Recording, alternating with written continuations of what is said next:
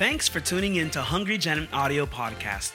It would mean the world to us if you could help us spread the gospel message of Jesus by subscribing to, sharing, and leaving a review on this podcast. We are believing to see thousands saved locally and millions globally. Thanks and enjoy this week's message.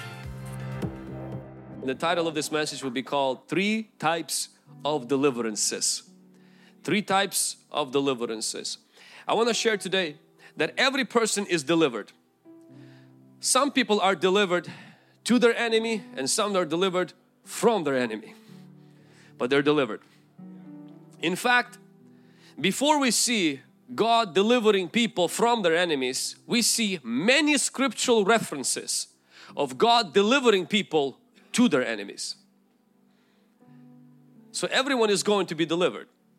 We do have to choose the right deliverance. Instead of being delivered to our enemy, God wants to deliver us from our enemy. And then one more deliverance is God wants to deliver the enemy to us. That's pretty much my sermon. Let's just stand up and pray. In Judges chapter 2, verses 11, 12, 13 and 14, then the children of Israel did evil in the sight of the Lord. I want you to mark this. It wasn't the Gentiles it wasn't people who did not know God, it was the children of Israel. So this is referring to people who have a relationship with their God. When the children of Israel, let's just say another word, when the children of God did evil in the sight of the Lord and served the Baals, and they forsook the Lord their God, the God of their fathers, who brought them out of the land of Egypt. And they followed other gods from among the gods of the people who were around them.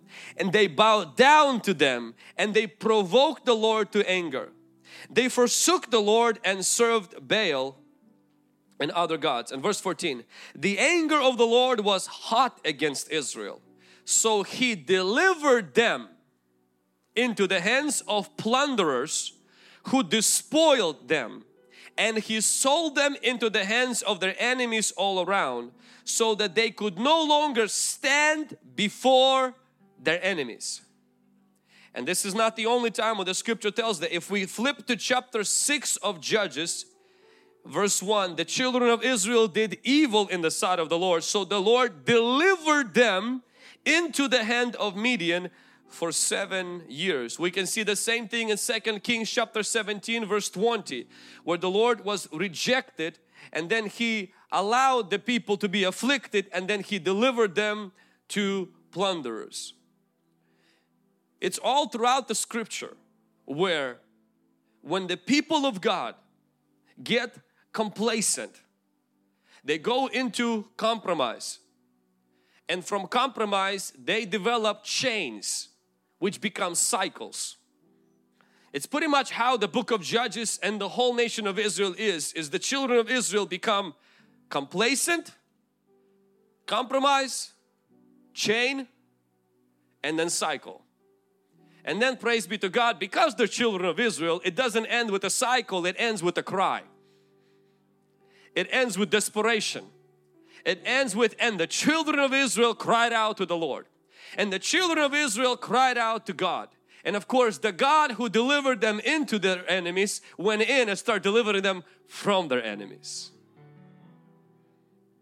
When we offend God, when we betray God, when we continuously, I'm not talking about a moment of weakness, I'm not talking about we fall trip as a righteous people, I'm not talking about that. When we abandon our relationship with the Lord and we consciously do things that are evil in His sight, we ignore our conscience. We continuously serve Baals. Baals have different names today. There are different things today that we serve, that we worship. We constantly bow, not before the Lord, but like you see how when we use the phone, we bow. Act of worship. We don't have Baals today, we have television sets we have football, we have sports, we even have families. We just have things that the Baal was just simply a statue. You can have a statue in your house, but when you begin to worship that, for example, a lot of us have decor in our house, but you don't worship that decor. So there are things in life we can enjoy and use, but when we begin to worship those things, when we begin to give our affection to those things, whether it's money, whether it's work, whether it's certain pleasures, and they in return don't just become things that we worship, they become the things that captivate us, they becomes that become the things that capture us. They become the things that plunder us, dispossess us. They become the things that hurt us and bring us pain and suffering. And that is the word that scripture uses. The Lord delivers them into their hands and the hands of their enemies. Now when I studied that, I was thinking, well, that's great. That's Old Testament. But does the Bible say anything similar of that in the New Testament? And in Romans chapter 1, verse 24, in fact, a little bit earlier, verse 21, it says, Because they knew God, because although they knew God, the word knew God there is the same word that Adam knew his wife. It's talking about an intimate, experimental experimental like when you experience it this is not just knew about God. These people knew God intimately. This is not talking about the world. This is talking about God's people. Because they knew God. But I want you to notice that it didn't the knew indicates the past. Knew indicates not consistent current right now Knew indicates it happened sometime maybe 10 years ago, 5 years ago that I had a relationship with God.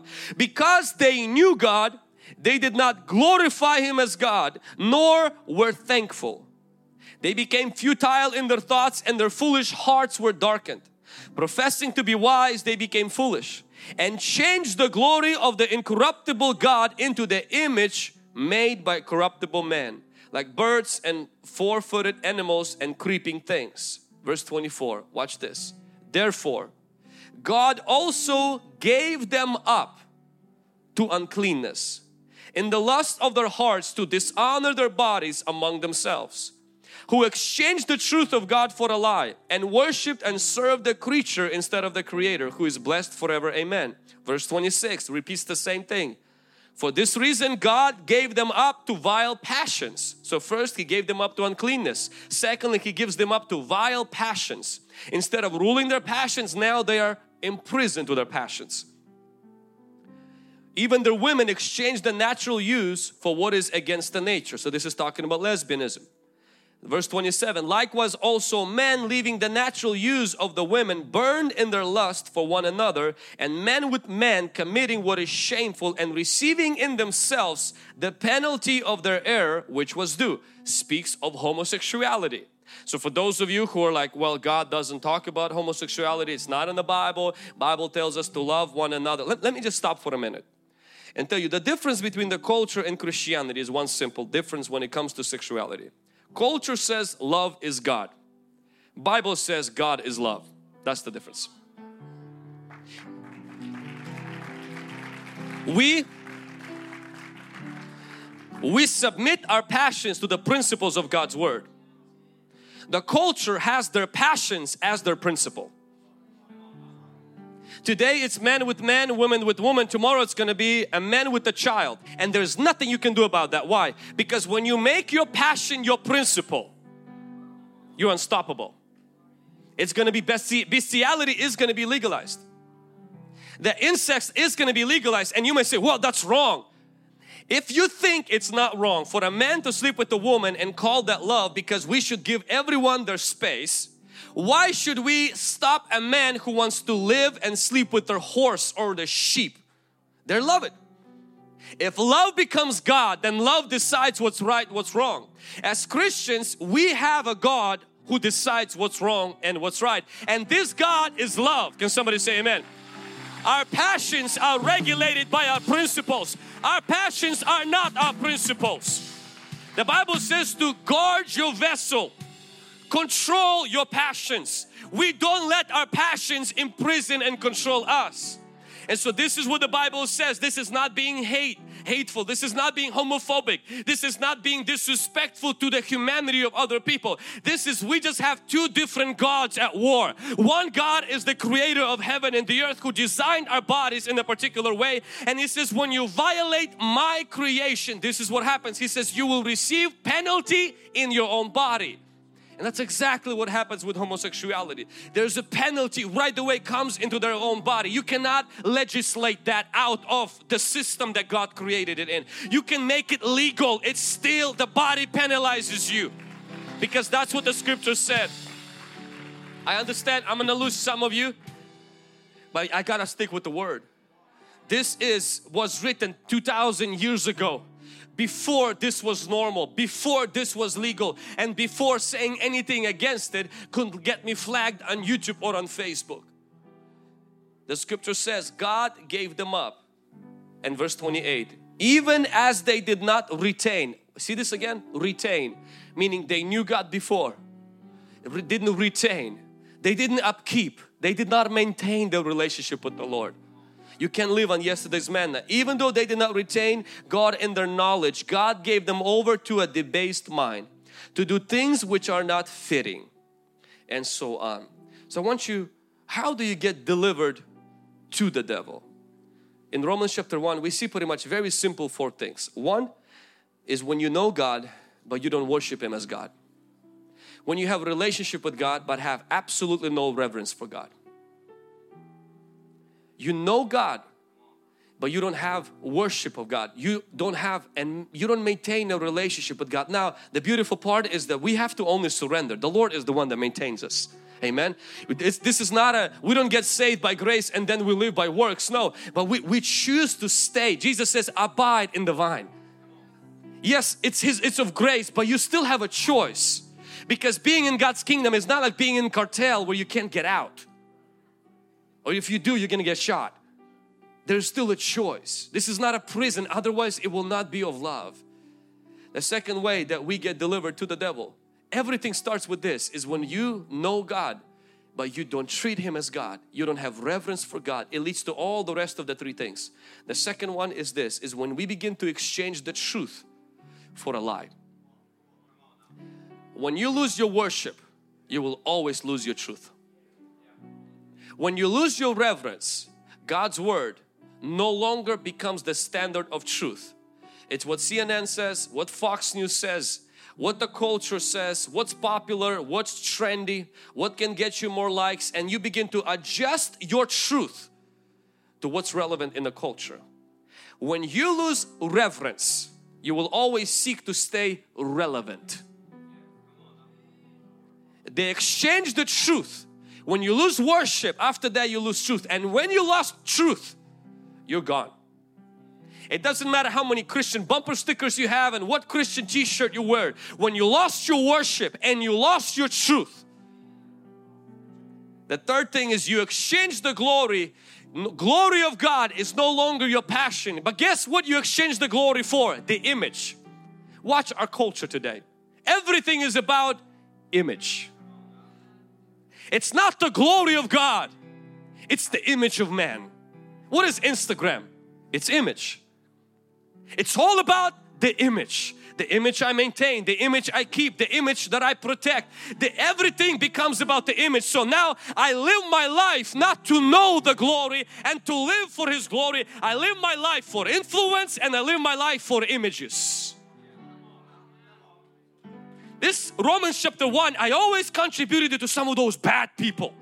I read it many times. I found myself in every verse. I said, I'm in danger of this. To live for God's glory, we have to seek His glory like Moses. Show me your glory. But when we lose the sight of God's glory, we will never bring Him glory. And guess what happens? We will live for our image. How's my photos? How's my appearance? How, how do I look in front of my friends? How do I compare with this and with that guy? It becomes about the image. You exchange the glory for the image. First we forsake our worship, then we forsake our truth and then we forsake the glory.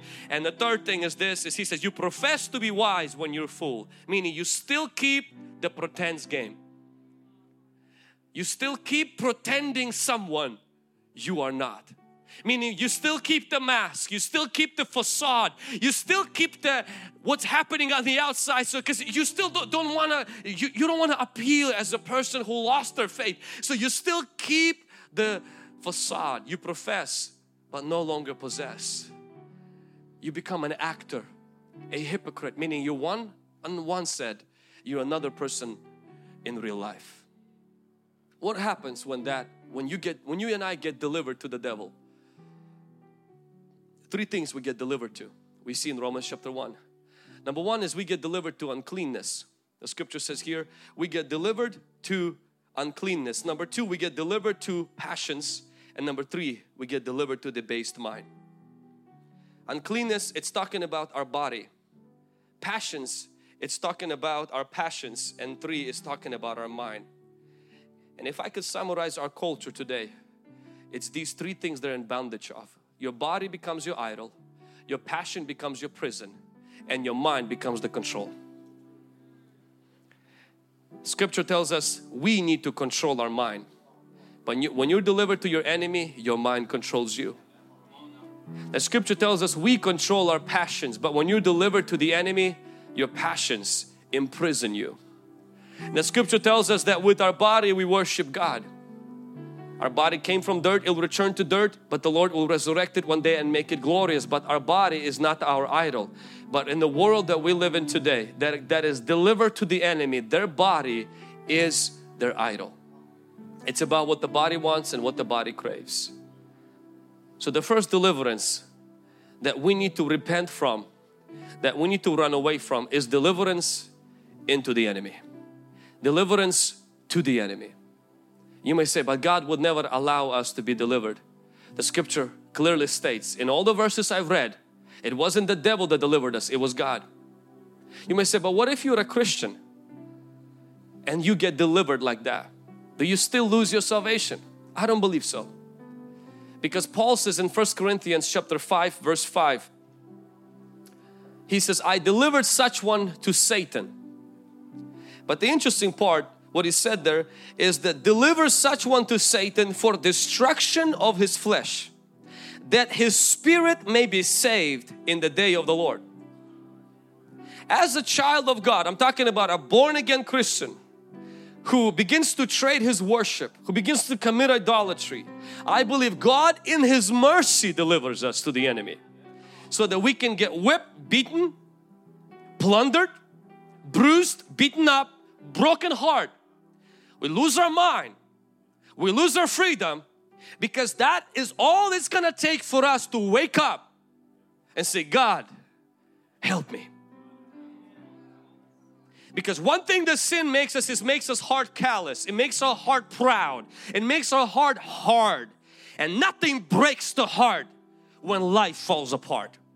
Yes, it's painful. Yes, it's why are you doing this to me, God, and everything. But what it does is the conviction begins to come and you realize, man, but I'm an idolater. You realize that I, I, serve my passions. You realize that, man, I made an image out of my body and I worship that image instead of the glory of God. Help me, God. And when you begin to cry out, the Bible says, though the flesh got beaten, your spirit is still saved and God comes to rescue you. Amen. So the first deliverance is when God delivers us to the enemy. The second deliverance is when God delivers us from the enemy.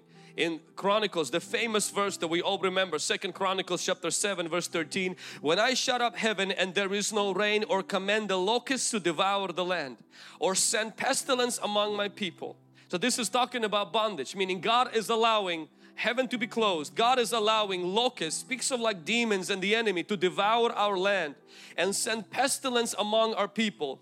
God says pretty much, if I allow you to be delivered to certain things because you forsook me, because you turned your back on me, because you stopped worshiping me, you ignored my truth. And God says, if that happens, I want you to get this across us today. Being delivered by God into the hand of their enemy is not God disowning you. It's God dispossessing you displacing you, not disowning. And then it says this, if my people, they're delivered into pestilence, they're delivered into captivity, they're delivered into drought. But he says still my people, meaning they did not get disowned. They did not get relationship. God's love and mercy didn't stop. If my people in drought, closed heaven, being eaten by locusts, being eaten by pestilence, if my people God says the same God who delivers you into the enemy is ready to deliver you from your enemy. Is ready to deliver you from your demons. Is ready to deliver you from your struggle. Is ready to deliver you from homosexuality, from lesbianism, from transgenderism. Come on, somebody. If my people, and look what it says. If my people do what? Humble themselves. Let me tell you how to be delivered. Humble yourself. You can't be cute and be delivered.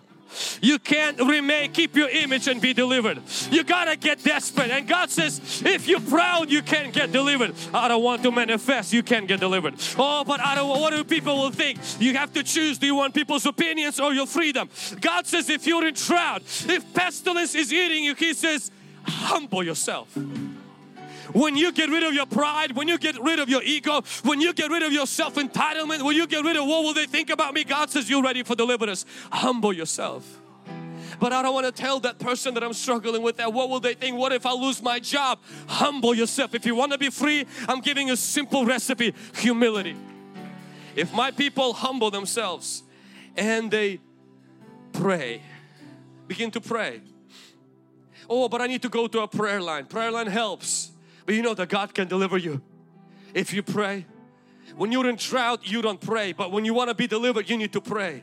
That means five o'clock in the morning, you need to pray. If you are bound to alcohol, if you are bound to some sexual immorality, if you are bound to perversion, if you are bound maybe to drinking, perhaps you are bound to cursing, maybe you are bound to nightmares or something, and you're like, man, I felt like God gave me up. Humble yourself and begin to pray. Set your clock early and begin to seek the Lord's face. Why? There is power in prayer. God says, if you call upon me, I will deliver you. I will deliver you. You call upon me, I will deliver you. If my people humble themselves and pray. Oh, but I love this and not just pray, but seek my face. You were seeking the face of your boss. You were seeking the approval of your wife. You were seeking the approval of your ex-boyfriend. You were seeking the approval of the culture. But God says, seek the pleasantness of my face. Seek the smile of my face. Seek my face. And then God says, begin to turn away from your sin meaning the sins that you can turn away from. But God, I need you to deliver me. No, no, no, my friend, you can cancel that relationship. You can cancel that subscription. You can unplug that TV. You can remove that. You can do that yourself through the conviction of God. Turn from their evil ways. Four steps. Humble yourself. Pray. Seek my face and turn away from your evil ways. When you do these four things, God says, then this is what I'm gonna do. I will hear. I will hear your cry. God says, I will forgive you. I promise to forgive you. I won't fight you back. I won't revenge. I will forgive. I will wipe your slate clean. And God says, not only I'm going to set you free, I will heal your land.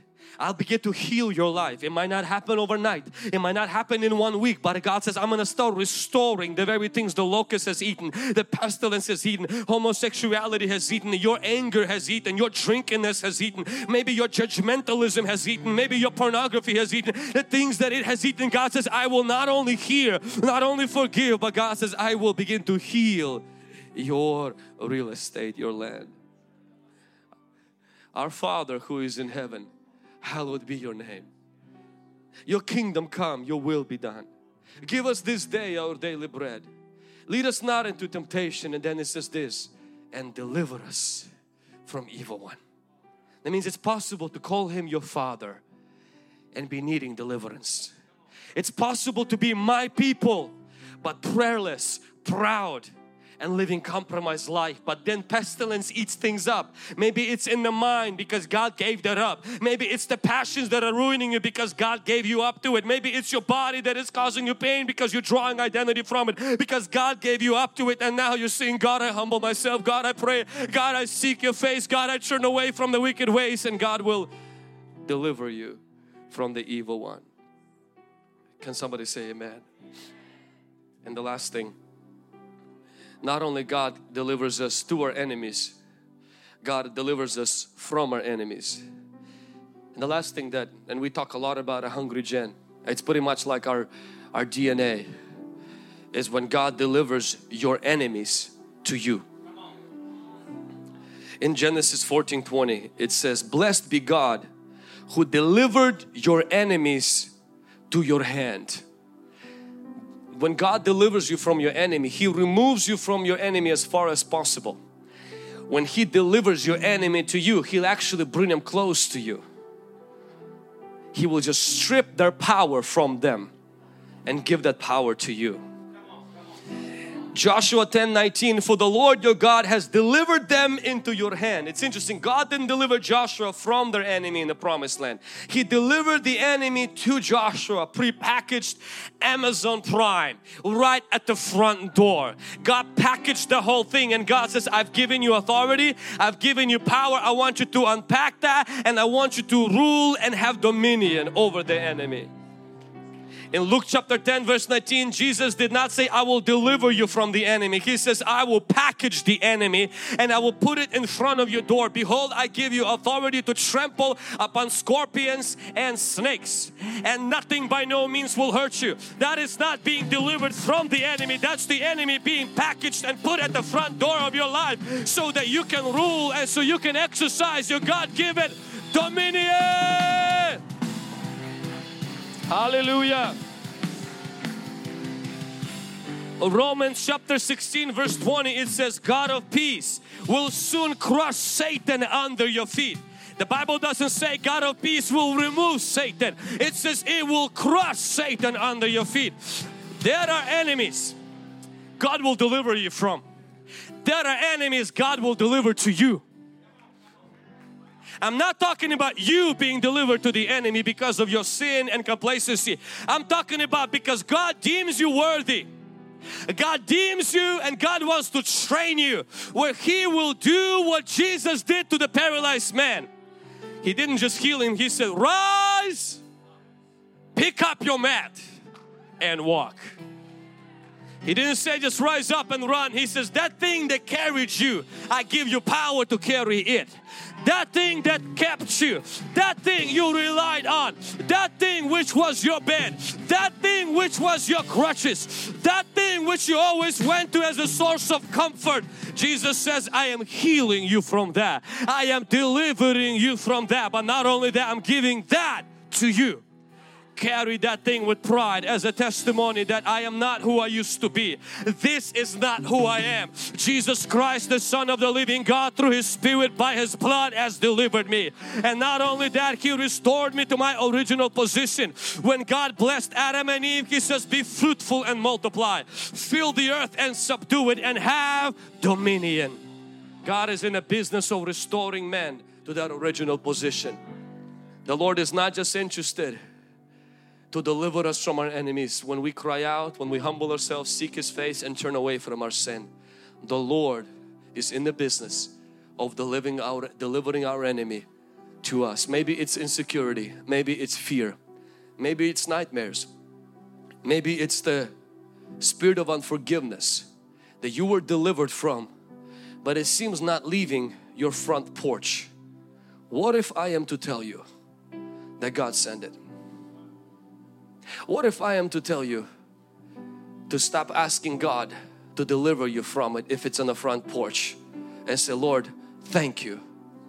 I'm above this. Thank you. This is under my feet. Thank you, Lord. These thoughts are being subject to Christ right now. Thank you, Lord. I'm putting this nightmare under the blood of Jesus. It's not coming back. And if it is coming back, it knows where it will go the next morning. It will go under the blood until it would lose its power over my life. Listen, God will deliver you from some enemies, but there will be enemies God will send to you for you to have authority over have authority over them. Walk in dominion during this season. Walk in your power during this time. Hey guys, I hope you enjoyed this week's message. If you like what you've heard, you can find more of this great content on YouTube, Facebook, Instagram, Twitter, Snapchat, TikTok, and even Pinterest.